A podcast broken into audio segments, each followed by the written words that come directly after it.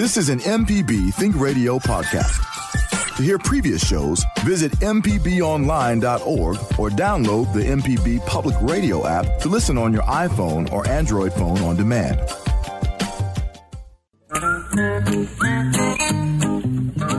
Okie dokie, folks, welcome back. Horticulturist Felder Rushing, and we're going to talk about gardening. And I know spring is, you know, it's a three or four weeks away officially, but it's starting to break loose here in the lower, the deep south. That's what we're going to talk about. So if you've got things on your mind about planting or digging or pruning or fertilizing or dividing or potting or spraying or plucking or just eating, whatever you want to talk about, somehow related to growing stuff for our pleasure and our, our health and the health of folks around us. Give me a call. We're going to be talking live with you. Whatever's on your mind is toll free 1 877 MPB ring.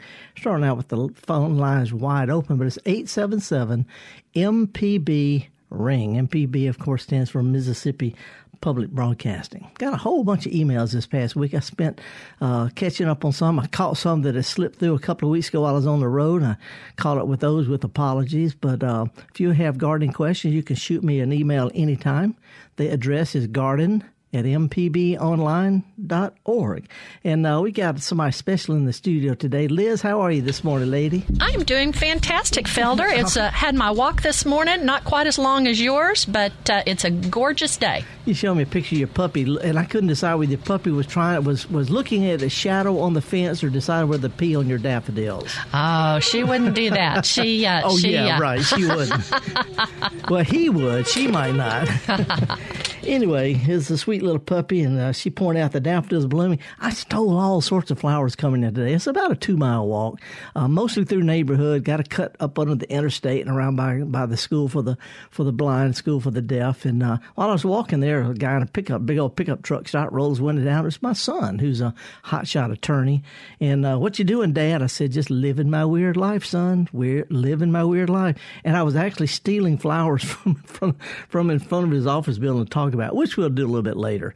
But if you want to give us a call, one eight seven seven MPB ring, and I got plenty of stuff to share with you. Some events coming up. Uh, one I've got a question about, but before we ever uh, really get into that, let's do what we enjoy doing the most, and that's chatting about gardening. Tommy's calling from on the road. Hey, Tommy, where are you from? I'm from Thomastown. Okay, what's up, man? Out and out. Hey, got a question. I know normally we don't fertilize until April, but I've got some large planters and some flowers in there, trying to get them to to take off. Uh-huh. With it being a lot warmer than normal, uh, what's your thoughts about going ahead and, and fertilizing now and seeing what they can do versus waiting? Oh, the, the, the only thing I recommend waiting until April on is the lawn because it's a tropical plant that, that doesn't really use fertilizer well until after it's greened up and started growing. So lawn is the only thing I say wait till April. Anything else is growing. I wouldn't fertilize daffodils right now because believe it or not, they're at the end of their season. They need to be fertilized in the fall. But flowers and shrubs and anything that's blooming from spring to fall, this is a great time to put some out. So when would you think it's safe to put something out that couldn't handle a frost? Uh, you know, our average last frost. You know, you're in you're in central Mississippi. The the uh, average last frost is sometime towards the end of of of March. We can get snow into April. So, t- you know, we always say wait till Good Friday, but that's like in March this year. I think I don't remember. But anyway, it's always best to wait till the soil is warmed up. You're always safe after it in April.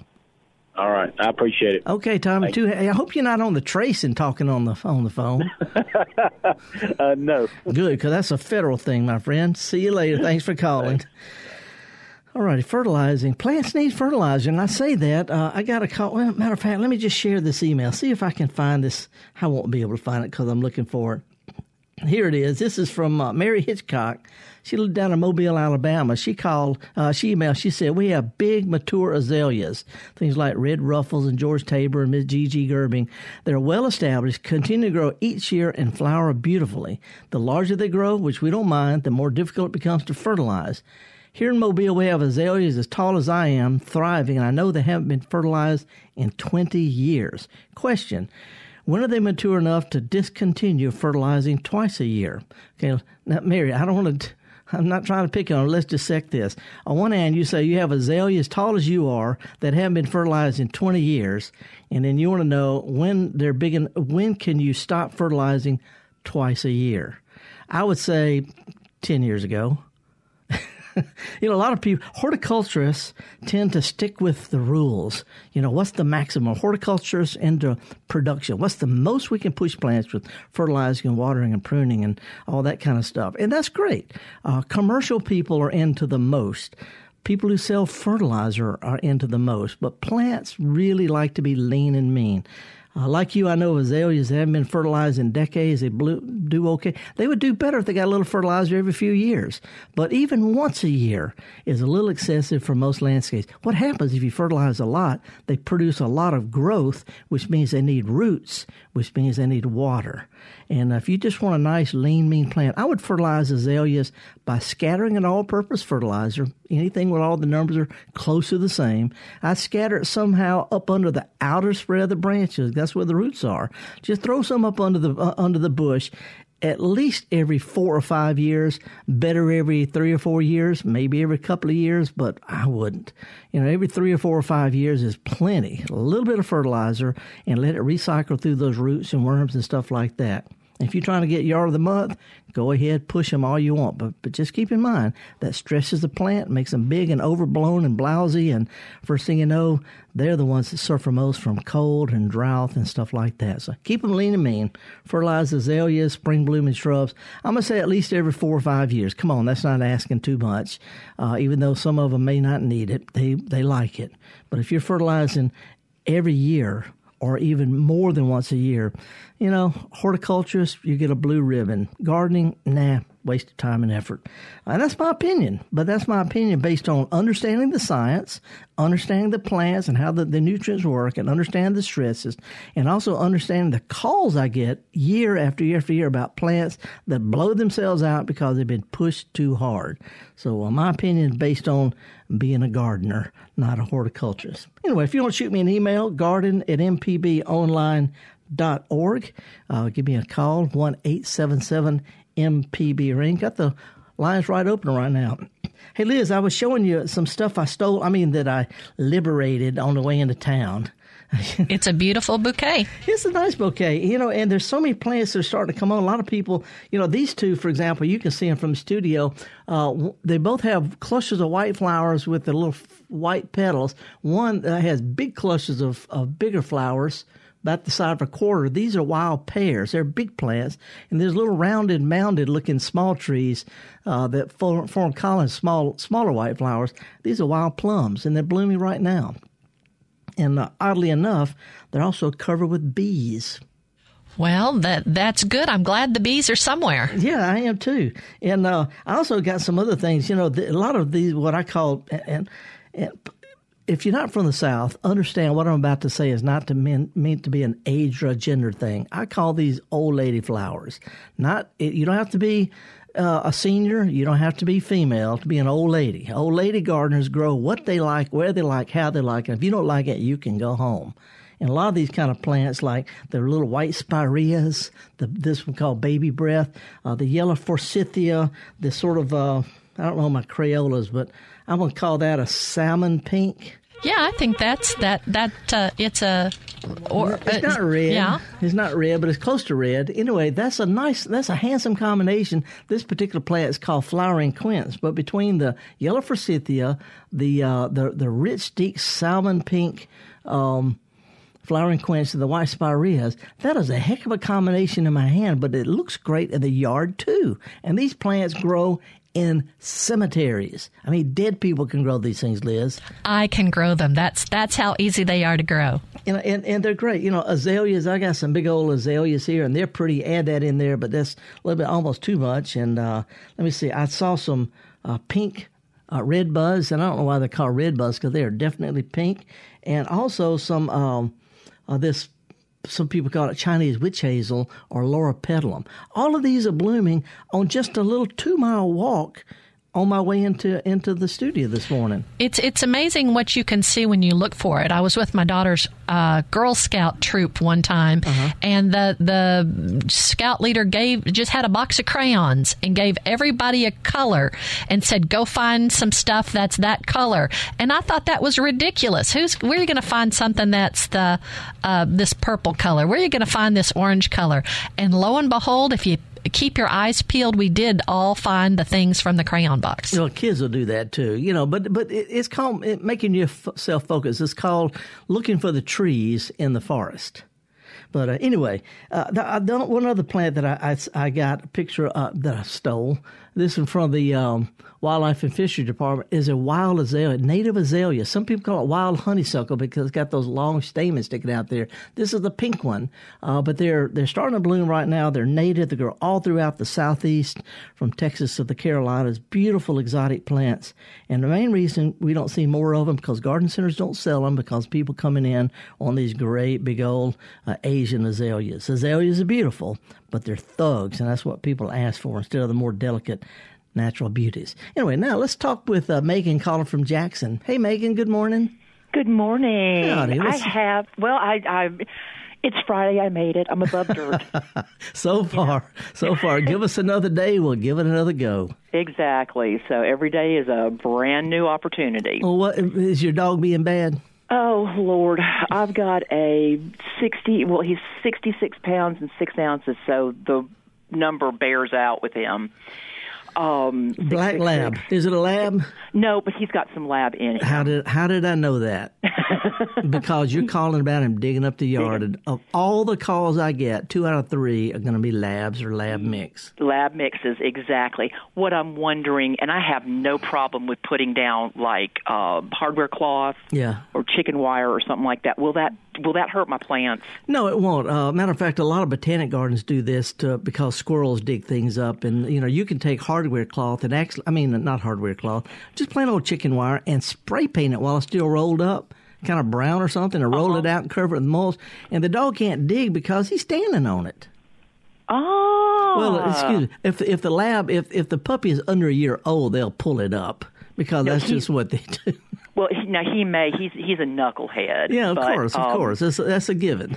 yeah so it, but he's um he i think he just likes where it's cool i'm not Yeah. sure Yeah. so well, you might actually want to give him a place for that. Go ahead, you know, because dogs not not just a a, a pet; it's part of our lives, and give Right. give him some place to do it, and you know, maybe throw some fresh bark out there, or something you know to, for his nose, his sensory thing, and Oh, there uh, and sort of let him have a place, and then the other place just put chicken wire around it, and good luck. Uh, well as, as long as he leaves my um flying dragon orange Yeah, yeah, yeah. tree and my um, uh, sweet olives alone, I'm okay. Well, let me, let me suggest this. You can also uh, go to an old brickyard or someplace and get some broken up, just little chunks of brick, and scatter Uh-huh. them up under plants and cover that the most because it hurts their elbows. Well, I'm afraid he'll uh, Chew them up. those. Yeah, yeah. Of course, He- he, he- but his- but he'll get favorite- bored. Well, Yeah. his favorite toy out in the yard is uh, a fireplace log. I wish I was kidding. Gotta love them. Hey, where'd you get your flying dragon? You said that Hardy Hardy Orange. Where'd you get that? Yeah, I several years ago, like when I first moved into the house uh, about 13 years ago, I was at a garden show over in the Trade Mart. Mm-hmm. And I saw it and just fell in love with it. Um, if it seeds out again this year, It I'll should. bring some to you. No, no, no. I've got tons of them. Oh, okay. and, and folks who are listening to Flying Dragon, there's a there's a hardy citrus. It's not an orange, not a lemon. It looks about like a golf ball size, furry, orangey yellow lemon, uh, and it's perfectly hard. It grows up in Tennessee, and uh, this particular one, it's got beautiful white flowers, but this particular one has got really twisty, gnarly branches, and the thorns, which are as big as your little finger, curve back inward. Beautiful plant used as a rootstock for commercial uh, citrus, but it grows perfect well. And I, I pruned mine up sort of a little Asian looking, and it is fine. And it comes up from little seedlings up under it. It's crazy. I mean, and it's grown like a mat. I'm planning on uh, cultivating it. I want to get land, and I'm going to use it as a hedge. Uh, you know, th- now I'm extrapolating here. I'm not a lawyer, but Okay. you know, you can't put, you know, mean things out for burglars, and this plant would be mean because if they get caught in it, there ain't no way to get out. if they ain't doing what they're supposed to not be doing, there wouldn't be a problem. You know, barbed wire you can get out of this stuff because the thorns curve every which way. You stick your hand in, you can't pull it out. I've got I've been stuck by it one time. I have a healthy respect now. Hey, here's what I did this this uh, uh, couple of months ago. I cut a small branch of mine off, hung it upside down in my kitchen, and put gumdrops on the. Mm, Yep. that's so cute. Anyway, your dog won't play with that for long because it keep poke him in the nose. Well, that's true. Thank you so much. Good, uh, good luck, Megan. Hug it while you can. Okay. bye bye. All righty, folks. One eight seven seven MPB ring. Uh, if you want to, to Google trifoliate orange, trifoliate because it has three leaflets on every leaf. Trifoliate orange is a perfectly hard, hardy plant. I was raised with one. My grandmother had one behind her barn when I was a kid. We're talking about a long time ago. It's still there. Mine blooms with big, fragrant white flowers every spring. Has those wonderful, luscious fruit. They're not good for much. They're more seed anything, but they make a delightful lemonade. Very, very sour. Trifoliate orange. This particular one's called Flying Dragon. One eight seven seven MPB ring. Uh, I get, do we need to take a, a, little break or something like that? You want to take a phone call first or what, Liz? I don't Let's know. go ahead and hear uh, uh, from uh, Belmont, and then we'll take a break after that. Okay. Uh, this is is it Ricey? Ricky. Ricky from Belmont. What's up? I just I got some grapevines and some blueberry bushes, and uh, they're five or six years old. They just they bear a little bit, but not a lot. What should I fertilize them with, and when? Uh, sometimes blueberries don't like a whole lot of fertilizers. So use a scant handful. Don't fertilize them heavy. And the muscadine is going to have and grapes going to have roots every which way. So just scatter any kind of all-purpose fertilizer. If you have something for tomatoes or azaleas or roses, that would work too because the plants don't really care. But just scatter Just one time a year. Yeah, at, at, the most. And again, be real light with the blueberries. Be Okay. real light with. Have you pruned And- your Have you pruned your grapes yet? Yes, sir. Yes, did that in January. Good, good. And but you left your blueberries alone, so they'll bloom okay. Okay, and is this the time to to do a little fertilizer on the grapes? Yeah, you know, it's uh, sure. I mean, we my rule of thumb is springtime, and it's it's almost springtime. What about cottonseed meal? Somebody told me about that. What? Co- Cottonseed meal is a real good source of nitrogen, which is helps plants with green growth, and it actually helps beef up the earthworms. It's got protein in it, and earthworms really love it. So if you've got some leaf mulch, if you've got anything on top of the ground that, that you put around the plants to cover the ground up, throw a little cottonseed meal on there. That's a really good fertilizer, but fruiting plants need a little extra of that the phosphorus, that middle number. So if you want to Yep. be all natural, put a little cottonseed meal out there, but also throw a handful of bone meal, which is the that middle number. That'd be Okay. a, that'd be an ideal thing. Okay, well that's great. Thank you so much. Okay, Ricky, good to hear from you. Good her. Have a good day. All righty, we're gonna take a real, real short break. Got a cheesy tune that was sent in by a listener. Cheesy. You know, I probably get more emails saying they like the cheesy music than they like my gardening advice. That's okay. I'm all right with that. I'm going to be talking about gardening right up until the end of this hour, and it's rebroadcast on Saturday. Got some events we're going to talk about coming up, but uh, mainly we're just going to take a real quick break and come back. We've got uh, callers from Mobile, and I got some uh, emails to, and some odds and ends, some events to share with you. And uh, if you want to give us a call, it's toll free 1 877 MPB ring or email us garden at mpbonline.org. I'm horticulturist Felder Rushing. You're talking to the Gestalt Gardener here on Mississippi Public Broadcasting. We'll be right back.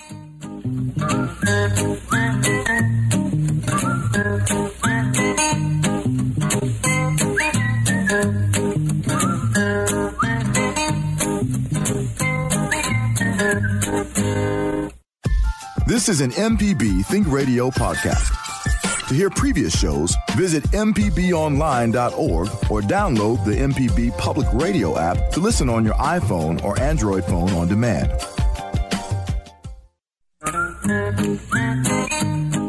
Okay, welcome back, folks. I just got a, a text from my attorney. He said you can totally plant weird stuff to keep people out of your yard and house. The test is whether it's not, whether or not it's visible and a known hazard. Uh, and as, he said, as long as folks can see a giant rhubarb plant or something like that, you won't be in trouble if they get caught up in it while trespassing. So if you want to plant some kind of weird thing out there, it's uh, burglar beware. Got some events to share with you, but let's go to, down to Mobile County and talk with Melanie. Hey, lady, good morning. Hey, Oh, oh, you are so cheerful. I don't know if I can take this. well, how can you not be cheerful when the um Japanese magnolias are blooming, the daffodils are blooming, Hey, uh, yeah, and, and, and guess what? spring is busting out all over? And usually when the Japanese magnolias bloom, we get a freeze. I've always said they cause a freeze, but it didn't happen this year. It Didn't happen this year, did it? We Nope. would might, might not have, would have minded one. Okay, well, I, I got to hear what kind of question you got because you're bringing me down. You're so cheerful. okay, so um, I've been making compost for several years, and so this year, I, or last year, I guess, I got all uh, motivated and had my husband build me a little like U-shaped, uh, you know, like three boards on three sides. I Uh-huh. could dump my leaves in, and they didn't spread out all over the world. And I put plastic in the bottom. So anyway, I, the long and short of it, I've got a lot of compost this year, and it is.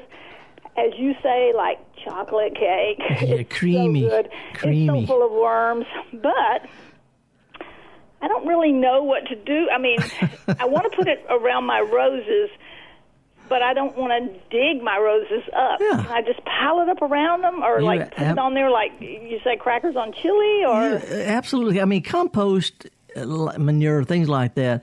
Ideally, they're better worked in the dirt because they, they improve the sort of like you want to stir your crackers into your chili, not just have it laying on top.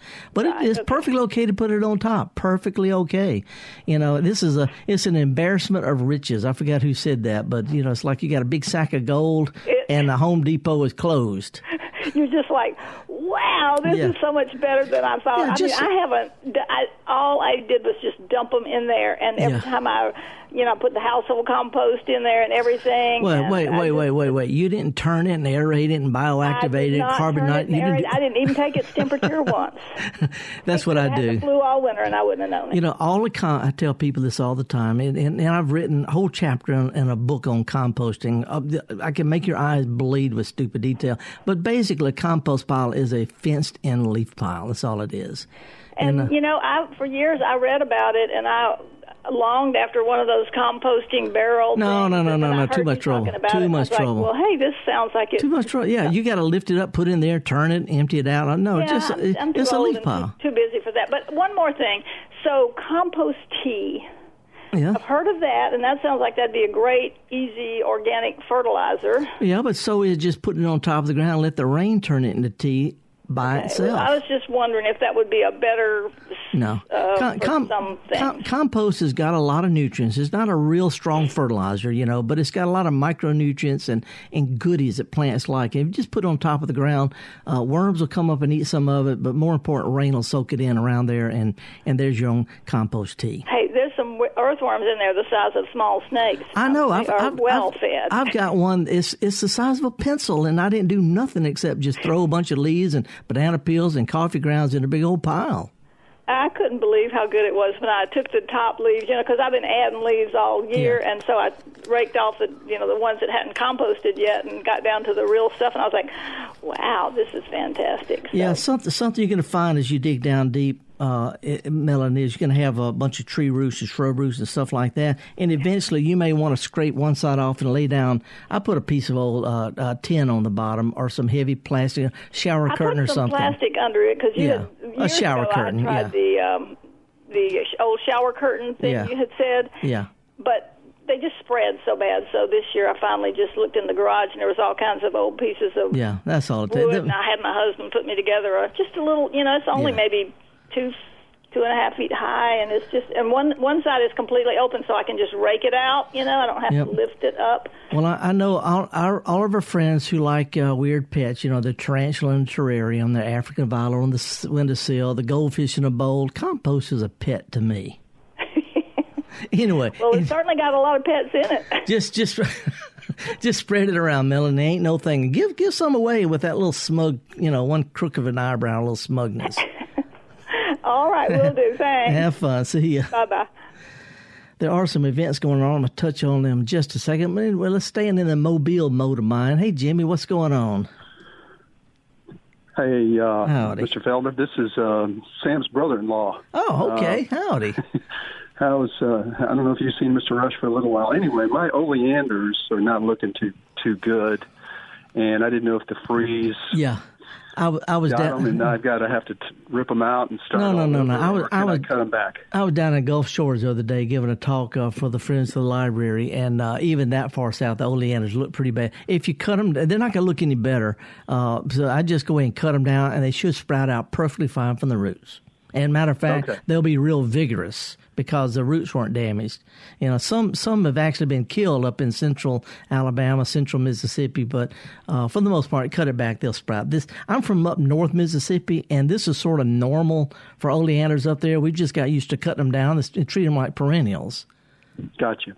Nothing to Okay, it. I'll give that a shot. Hey, uh, don't don't choose your fingers after you do it because the sap is poisonous. Wash your hands Well, first. I know that the leaves are poisonous, so I just assumed that was true. So Yeah. gotcha. Okay. all right, well, man. thanks For your info. You bet. Got a couple of other calls, but let me throw out a few events that are going on. Uh, I do a lot of, quite a few presentations around the, the region. I go pretty much all over the country, but in the region, a lot of master gardener groups and garden clubs and library talks. Um, uh, always loved custom craft talks for, for you and your neighbors. But uh, a fellow named Ralph Null, who is a professor emeritus at MSU in the floriculture floristry department, he's going to be giving a talk in Lucedale on March the 3rd. I don't have any details yet because the flyer didn't come through completely, but uh, March the 3rd, we'll talk about that more detail. Uh, also, in uh, March the 16th, the St. Tammany Master Gardeners down in North Shore are, uh, are going to have the on the, the north side of of uh, the big lake down in New Orleans. I forgot the name of the lake. I can't remember it. Anyway, uh, they're going to have a plant sale on Friday, March the 16th. Uh, we got plenty of time to talk about that. And uh, let me see, Mobile Flower Show. That's going to be on March the 24th. I'll be there on that Sunday. Floral Plants. We got plenty of time to talk about these kind of things. But if you have some events you'd like to help me promote, shoot me an email, garden at mpbonline.org. Now, we got a little cheesy tune coming up, right? Is that going to be coming up pretty soon? Yeah, we can we can do that uh, right right right now after this. Well, you know the flower I just threw at you. You little- you bet. what is it? It's a dandelion. Okay, pick it up and pull an individual little petal out. Just an individual little petal. It goes point. Remember the old chrysanthemum thing? She loves me. Point. She loves me not. Point. You pull the. You know, dandelions are in the chrysanthemum family. If they cost two and a half dollars a piece and had burgundy foliage, we g- all grow it. Instead, we cuss it. It's a fantastic plant that's covered with bees and butterflies right now. Anyway, we're going to come back with a tune sent in by a, a loyal listener about that very topic. I'm horticulturist Felder Rushing. This is the Gestalt Gardener, Liz Gill, and I'll be right back with more of your phone calls about gardening here on MPB right after this.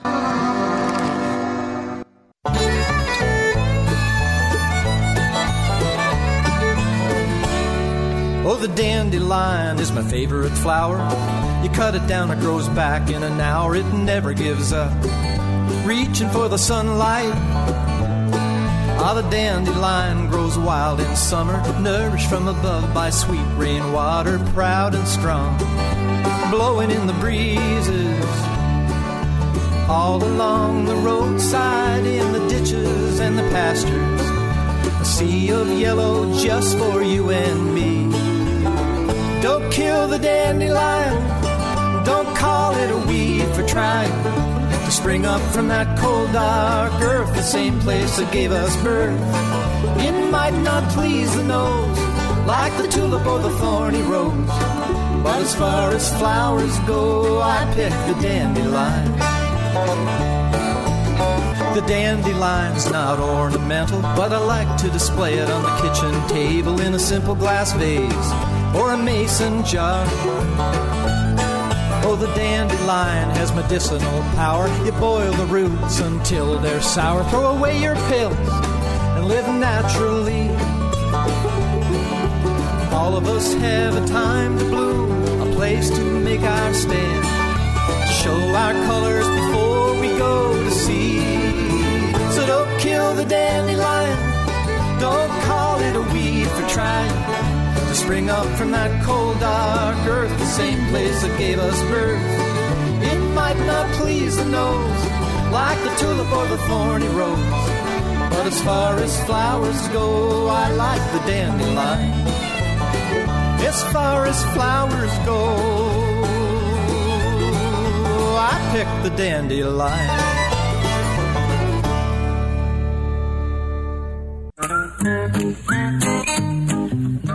You know, folks, welcome back. Horticulturist Felder Rushing. By the way, if you want to kill dandelions, if you want to kill violets, you want to kill clover, you want to kill stickers and henbit and all those other beautiful wildflowers that are that are so crucial for honeybees and other pollinators. If you want to do that, this is your I'm going to say just about your last chance. The longer you wait, into March, the harder they are to kill, the more likely you're going to damage your lawn. Right now, the wild, the, the lawn weeds are still fairly small. They're just beginning to flower, so they're still sending energy down to the roots. This is the time to spray for the spring weeds that bother you so much in March and April, first part of May. If you don't like those things then, not much you can do about it. Now is the time to spray. Hate to say that, but if you don't want to, just more. Matter of fact, leave a big old clump of something out there for the Easter bunny to lay an egg in. Let's go up to Greenville to the to the Delta. Hey, Tamika. Good morning. How are you? Good morning. How are you? I'm fine, thank you. What's going? Are you from the Delta? I'm not from the Delta. I'm from Jackson, but I live in the Delta now, and I enjoy every minute. Oh, well, okay. I, am from there. I flunked out of Mississippi Delta Junior College, as a matter of fact. You know, you don't make that. You don't flunk out of community college for being dumb because they'll work with you. But anyway, what what can I help you with today? So I have tulip bulbs and I have daffodil bulbs, and I'd like to plant them with my daughter, but I have no idea when's the best time to plant them. Okay. How to plant them? What do they need? Good question. How long have you had these? I've had them maybe about three weeks now, so I don't even know if they're still good. Okay, it's hard to say, Tamika, because usually these things they're starting to bloom now, you know, and they're Okay. usually they planted in the fall because they have to go through a little cold spell. Tulips, you know, they may not bloom. How how's your daughter? She's four. Okay, she won't she won't notice. they'll they'll do something if you plant them. What I would do, Tamika, is I would put them in pots because you know if you put them in the ground right now. They, they really don't have time to grow good roots and send up shoots and stuff. So if you could have, you know, a nice pot with some potting soil and uh, fill it a little ways with potting soil and have her put some in a ring around the outer edge and then put some more, you know, put the bigger ones down deep, a little bit more dirt, put another little circle, a little bit, in other words, sort of layer them at different things. And then at the top of it, go to a garden center and see if you can find a pansy or a viola or any kind of flower to put right in the middle of the pot to give her something to look at till the bulbs come poking up through it. Okay. Now, do you have a whole bunch of these? I've got about nine or ten. Oh, that's that's not too many. That's a that's a good pot full. Put the bigger ones down uh, first, a little dirt on top, potting soil on top, and then uh, and then put like I say some kind of little flowering plant on top, and uh, that way she'll remember the combination better than the individuals. Okay. This sounds great. Thank you. It's a great question. Y'all have fun. And Tamika, this summer, uh, you know, if you can work up a little part, you, you got a flower bed in the yard? No. Okay. Get a big pot. I'm, some, I'm talking about something you can barely put your arms around. At least maybe a five gallon bucket or bigger with some holes in the bottom. And this summer, uh, p- have her help you pick, plant an oregano and a basil plant and some kind of flower. And the reason I'm saying that because oregano and basil and rosemary, those kind of things, you don't have to wait for them to do something. They're immediately sensory because they smell great for kids. And then she'll learn that they go on pizza, they go in spaghetti, they go in chili. Uh, you know, you can get a cheese pizza and have her cut some of her own oregano and basil and sprinkle over the top, and she's got ownership in her meals. That sounds awesome. It's a real easy one to make. If you need some more easy ideas, shoot me an email. Hug her while you can. Thank you. Okay. All right, that was Tamika from Greenville. A little bit late for planting bulbs. I'm not going to say you can't because if you got them, it's better than nothing. But this late in the year, I do it in pots.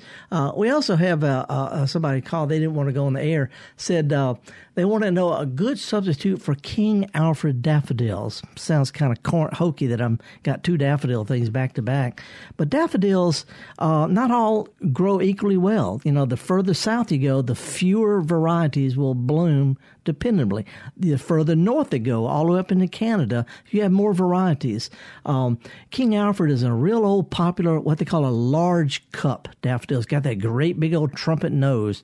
Uh, King Alfred was real popular for a long time, but it's pretty well disappeared in the trade. Now they sell things that they call King Alfred, but they're not. Anyway, what you're looking for is what they call a large cup daffodil. And uh, let me see, there's one. I'm just drawing a total blank. I've got around 70 different kind of daffodils in my yard. Something with a large cup. I tell you what, stay tuned. I'll come up with a good one. Let's go ahead and take a break, and uh, you can give the number out. That'll give you time to look up daffodils and some fo- folks a uh, chance to call. I, if, if I can't remember a good substitute for a King Alfred, I'll come up with some really good ones because right off the top of my head, I can I can throw some out. Anyway, I'm horticulturist Felder Rushing. There's some stuff I can't remember, and um, I guess I'm okay with that because I can look it up. Some things I wish I didn't know, and I'll share those with you if you make me. And there's some things that uh, that I know that I wish everybody else would just take advantage of. But mostly, gardening is not horticulture. It's not crop production. It's not trying to push the envelope. It's trying to get the most out of what we have, balancing the effort with the joy. I'm horticulturist Felder Rushing here on Mississippi Public Broadcasting. We're going to talk about more gardening. Uh, if you want to give us a call, it's 1 877 MPB Ring. 877 MPB Ring. Glad to chat with you about your garden. We're going to take a real quick break, a couple of minutes, come right back with some phone calls right after this.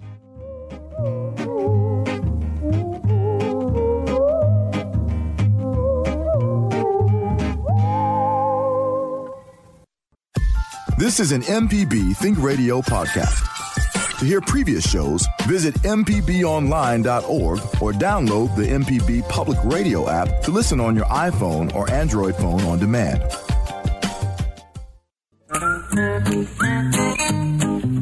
Okay, folks, welcome back. Horticulturist Felder Rushing. Still can't remember the name of the best substitute for King Alfred. I know there's one with a big cup called Unsurpassable.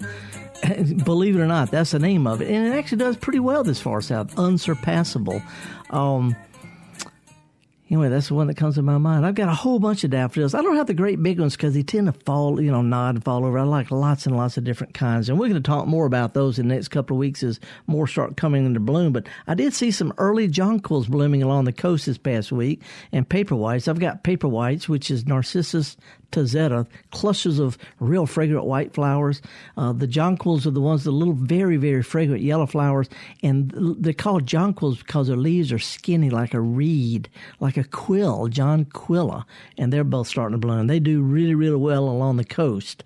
So uh, anyway, unsurpassable. Mm, I'm just drawing a total blank on the other large cup daffodils, but just keep in mind, large cup. Big trumpet type daffodil, and uh, if you're gonna buy one called King Alfred, just know it's not really King Alfred, but who cares? It's a big old pretty thing anyway. Let's go up to uh, Lafayette County to Oxford. Hey, Ron. Good morning. Good morning, Felder. Howdy, How are what's you? up? Fine. What's going on? Good. I need your wisdom here. I'm too lazy to look it up on the internet, so I'm calling the calling the font of wisdom. Yeah, and then you got to suffer the results, huh? So here's my question. I, I you know I've got this Meyer lemon that I've had around forever, and you know I, I get some lemons off of it every year, Mm-hmm. and I bring it in the wintertime, and you know it blooms about every couple of months. And when it's inside, and when the bees and the and the birds aren't aren't inside with us, then I feel the urge when it's blooming to go ahead and hand pollinate it. Yeah, but am I, a am I on a fool's errand? It self No, no. pollinate? little little paint, little paintbrush, little mascara brush it. type thing. You No, got it. It makes me happy, and it sets on lemons. But I, I, you know, I'm thinking, am I really doing something, or, or, or do you know, just, just, just entertaining myself? well, a little little both. You know, the main thing you just want to release the pollen, make sure it gets down that little curly thing down in there. But other than that, you know, you you- close your windows because your neighbors won't understand. Blinds are down when I do it. Yeah, but but also, you know, uh, i- i- is this in a really big pot, Ron? It is. Yeah, so you can't just move it out every pretty day because you know there's Well, on a pretty day like this, I can roll it out, Yeah. and then obviously it stays out over the summer. Well, i- if you've got a few uh, wildflowers in your lawn, if you notice when bees and, and the little the, the, the little small pollinating Yeah. flies and stuff when they're out there on the wildflowers on a real pretty day, that'd be a good time to roll it out, and also use it a chance to sort of hose down some of the dust on the leaves and stuff like that. That sounds good. I But appreciate it. otherwise, have fun, and you know I wouldn't brag about this at the local pub. I mean, I'm okay with it. Don't get me wrong. You know, call me Uh, anytime. you know, we we we have a secret Meyer Lemon Club in in, in Oxford, so you know it's it's just kept between the few of us. Okay, man. Hang in there, Ron. Don't let them get you Appreciate down. Bye now. Okay, bye bye. Okay, now to Madison. Hey, John. Good morning, sir. Good morning, Felder. I have a great design for a uh, uh, compost pile that's almost free. I'll send you pictures if you want. Good, of I- course. The reason I called, um, I've been going to the Flora plant swap three or four years now, and and uh, I think I've killed everything they've given me, but I don't really have anything to share. And I was wondering, I had some great success last year with my moon vines, Uh-huh. um, and I was wondering if I started the seed now, would I have time to have a decent looking vine by I think what is the twenty fourth or something like Uh, that? 24th and 29th, I, I've got it written down someplace. Uh, matter of fact, Yeah. I talked about it a while ago. It's the last Thursday of this month. I know that. Would that be a good something to get this swap, or what? Have you got any ideas of what I could bring? Yeah, some monkey grass in a pot. I don't have any monkey grass. Well, if you can't grow monkey grass, John, just come to enjoy the people because you can't grow monkey dra- grass. You just don't have any friends. That's all it is to it. I mean, come on. anyway, to answer your question, yeah, that that would be fine. But I'd go ahead and get them started soon.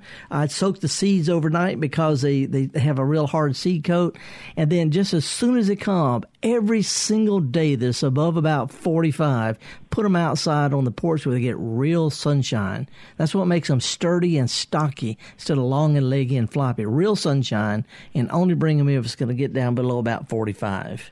Should I train them to a stick or something if they get tall enough? Oh, they're not gonna, they're not gonna have time for the next month to get that tall. But yeah, put, go, go find somebody got put a little bamboo stake in there and to make it pretty, spray painted or something. Because moonflower vine by itself doesn't look like much in a pot. Come on, it's, a, it's a great plant. Don't get me wrong, but let's gussy it up a little bit with a bow and a stick or something like that.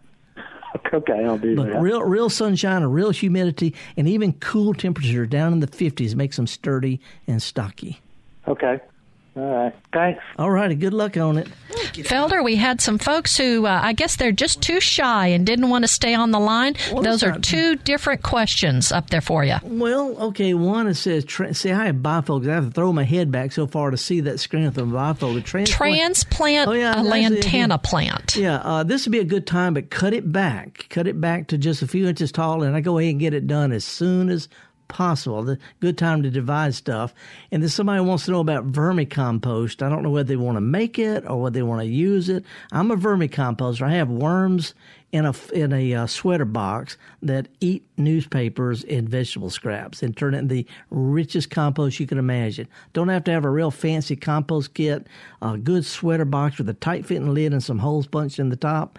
Um, and just shred up some newspapers, barely damp, not wet, and uh, uh, some uh, some chopped up vegetable scraps, banana peels, you know, stuff like that. And then if you're going to do vermicompost, earthworms don't work. You they they they they like they like to be outside in real dirt. You have to use the ones called red wigglers. You can order them by the pound online believe it or not, or else you can go to a bait shop and buy some red wigglers. Those are the only ones that do really good vermicompost indoors. Anyway, if you want some more information about that, I can sure help you because I've been doing this a long, long time. Uh, got an interesting email. Um, uh, this fellow bought a blueberry. Let's see if I can find it real quick. Here we go. He said he got him a, a new blueberry bush. His name is, uh, oh, it's Christina Butler. Uh, Christina says, looks to be doing well, just started flowering. Read online that you pick the flowers off the plant for those one to two years to let the bush get stronger. Is this true? no, it's not true. That's a that's a commercial production thing. They put these plants out there that prune them out real hard to get them you know, established better and stockier and sturdy. But in your own home garden, where you can kind of baby the plant a little bit, tiny little bit of fertilizer, scan handful of fertilizer, water it only when it gets dry, but really water it well. We're talking about every two or three weeks over the summertime at the most, and uh, and enjoy the berries. Not going to have, a whole bunch. Here's one thing to do with blueberries, though. They put out this new growth that's kind of a kind of a pale not quite blue green, it's real light green uh, foliage. The new growth, where there's suckers from the ground or new growth on the stems, when it gets a few inches long, pinch the tip of it out. And what this does, instead of making it long and tall and skinny with a few flowers and berries next year, it makes them bush out with more twigs, more flowers, more berries. So tip prune the new growth up until about midsummer. Scant fertilizer, good soaking or two, and, and see if you can beat the birds to those handful of berries you can have the first year. Hey, if you want to give us a call, we've got time one eight seven seven MPB ring. Got the lines wide open. Uh, also got a uh, an email from from Kat. Kat Hester in uh, Starkville, maybe Kate, uh, said they planted some ligustrum a year or so ago. They're small but did fine. Problem with all the rain seemed like their the the, the leaves on the are falling off. So it's got a lot of leaves are falling off. Here's the deal, okay? Those leaves that are falling off now came on last year. They're old leaves. They went through a tough summer. They went through a really tough winter, and usually they shed after the new growth comes out in the spring. Well, this year because it's so tough, they may be shedding a little early. The plant should do perfectly fine with new growth this spring. Some I wouldn't worry about it because those are last year's leaves falling off, maybe a little early. Now, if you want the plant to be a tree, thin out some of the branches and some of the twigs, only leaving stuff that's growing up and out, and it'll grow a whole lot better. If you want it to, to, to be a bush, go ahead and snip the tips off all the twigs out there and they'll start and they, will put them back a couple of weeks, putting out new leaves.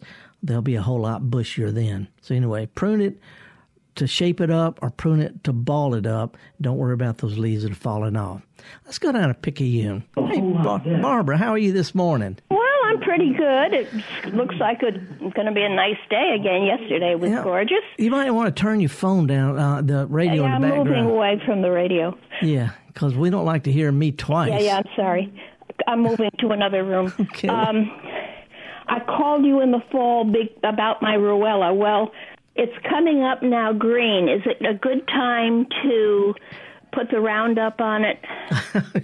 because I've dug it out so many times and it just keeps coming back. Yeah, you know, well, it, every time you dig it, if you're persistent, it gets easier and easier. So if you spend a lot of time digging it out once, you know, go back. it- it- It's it's more effective. to Go ahead and dig it out because if you use Roundup on it, it'll kill it, and you still got to dig it up. But anyway, to answer your question, it's better to wait until new growth has come out and matured enough to be sending energy down to the roots. Right now, the, the new growth is shooting up from stored energy in the in the plants. You want to let that stuff catch a second wind and start sending energy back down to the roots, and that's what carries the Roundup in the plant down to the roots. So a little bit, little bit early.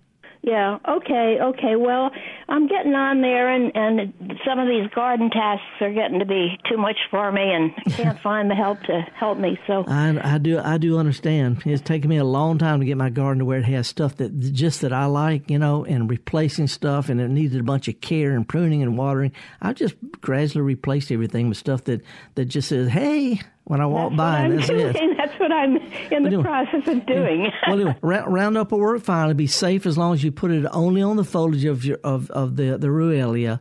But let's wait till it till April or so when it's starting to set energy back down the roots. okay. Thank you very much. Good luck on it, Barbara. Thank you. Bye. All righty, we've been talking about gardening for the almost a solid hour. Play some cheesy music. Um, we've got a lot of things you can be doing right now. If you want to start some plants from seed, like tomatoes and peppers and and uh, moon vine and things like that, um, it's real important that they get be exposed to real sunshine, not through a window, and to humidity and even cool temperatures and the wind blowing them. This is what makes them sturdy and stocky. I don't know if you ever noticed, but sometimes you get plants from a garden center that are real sturdy and stocky and tough looking, and then those you grow at home get long and leggy and floppy because they don't get real sunshine. They don't get the air movement that strengthens strengthens their little stem. And more important, they don't get the cool temperatures that make them sturdy and stocky. So put them outside in the sun. Only bring them in if it's going to get down below about 45 or so, and you'll have a whole lot better, sturdier plants this year. And you can start seeds in egg cartons. You can start them in coffee cups. You can start them in anything. If it can hold dirt, you can start some some little plants. Um, and, and that's how you get some of the new varieties and some of the heirloom that you can't buy at the garden center by buying some seeds and usually sharing with others. Anyway, there's some events coming up uh, around the, the, this part of the, the country. If you want me to help uh, spread the word, shoot me an email, garden at mpbonline.org. Gestalt Garden is a production of Mississippi Public Broadcasting. We call it Think Radio. My producer today has been the laid back Liz Gill. So cheerful, Liz. You're just cheerful. I love it. And uh, Michelle McAdoo has been the phone greeter. Uh, we've been having a good time talking about school projects and stuff in there. Anyway, if you want to send me an email, garden at mpbonline.org. But I'm your host, Felder Rushing. I'm be thinking you as I wrap up this beautiful weekend playing with my daffodils. Hope your garden fares well. And if you get a chance to take a kid to a garden center, show them how to do what we do best. Show them that it's okay, even desirable, to get dirty. See y'all next week. This